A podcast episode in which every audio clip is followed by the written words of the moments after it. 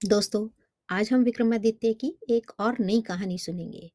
तो जैसे कि आपको पता ही है, राजा विक्रमादित्य अपने कमर पर बेताल को बिठाकर जाते हैं और रास्ते में उन्हें बेताल हमेशा की तरह एक नई कहानी सुनाता है। तो आज की कहानी का नाम है, अपराधी कौन? तो चलिए कहानी शुरू करते हैं। एक बार की बात है, बनारस में हरे स्वामी नाम का एक ब्राह्मण रहता था। उसकी पत्नी बहुत सुंदर थी। सभी लोग उसको देखकर एकदम उसकी ओर आकर्षित हो जाते थे और उसका नाम लावण्यवती था। लावण्यवती इतनी सुंदर थी कि कोई भी पुरुष जैसे ही उसे देखता उस पर मोहित हो जाता। एक दिन लावण्यवती अपने घर की छत पर सोई हुई थी। जैसे ही आधी रात हुई, एक गंधर्व कुमार आकाश से होता हुआ उड़ रहा था। गंधर्व कुमार ने जैसे ही लावण्यवती को वहाँ देखा और वह उस पर मोहित हो गया। गंधर्व कुमार लावण्यवती को उठाकर ले गया। जब हरि स्वामी सुबह उठकर देखता है कि उसकी पत्नी छत पर नहीं है तो वह परेशान हो जाता है। वह अपनी पत्नी को हर जगह ढूंढता है, लेकिन उसकी पत्नी कहीं भी नहीं मिलती। हरि स्वामी के लिए यह बड़ी दुख की बात थी कि उसकी पत्नी का अपहरण हो गया है। वह अपनी पत्नी के अपहरण से इतना दुखी हुआ कि उसने आत्महत्या करने की ठान ली। जब लोगों को यह बात पता चली, तब लोगों ने उसे समझाया कि आत्महत्या नहीं करो, यह गलत है, यह पाप है।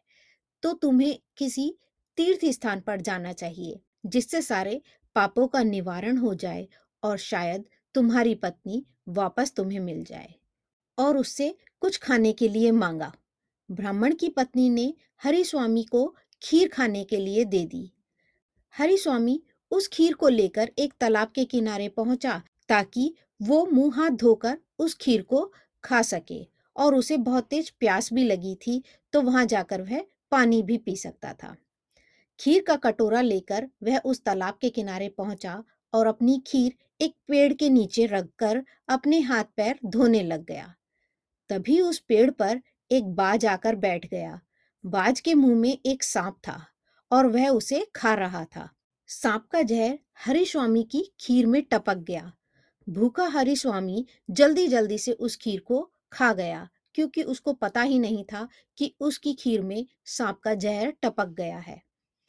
जहर हरिस्वामी के शरीर में फैल गया और वह तड़पने लग गया। हरिस्वामी धीरे धीरे उस ब्राह्मण के घर तक पहुँचा और उसकी पत्नी के पास आकर कहने लगा, तूने मुझे जहर क्यों दिया? मैंने तेरा क्या बिगाड़ा था, जो तूने मुझे जहर खिलाकर मार दिया? और इतना कहकर वो मर गया। ब्राह्मण ने जब यह देखा तो उसे अपनी पत्नी पर बहुत गुस्सा आया और उसने अपनी पत्नी की एक भी नहीं सुनी और उसे दोषी मानते हुए उसे अपने घर से निकाल दिया। इतनी कहानी सुनाकर बेताल ने राजा विक्रमादित्य से पूछा, राजा, बताओ कि इस कहानी में अपराधी कौन है? सांप, बाज या ब्राह्मण की पत्नी? राजा ने उत्तर दिया, इस कहानी में इन तीनों में से कोई भी अपराधी नहीं है, क्योंकि सांप अपनी शत्रु यानी बाज के वश में था और वह कुछ भी नहीं कर सकता था। बाज ने जानबूझकर खीर में जहर नहीं डाला, बल्कि वो तो शांतिपूर्वक अपना ही खाना खा रहा था।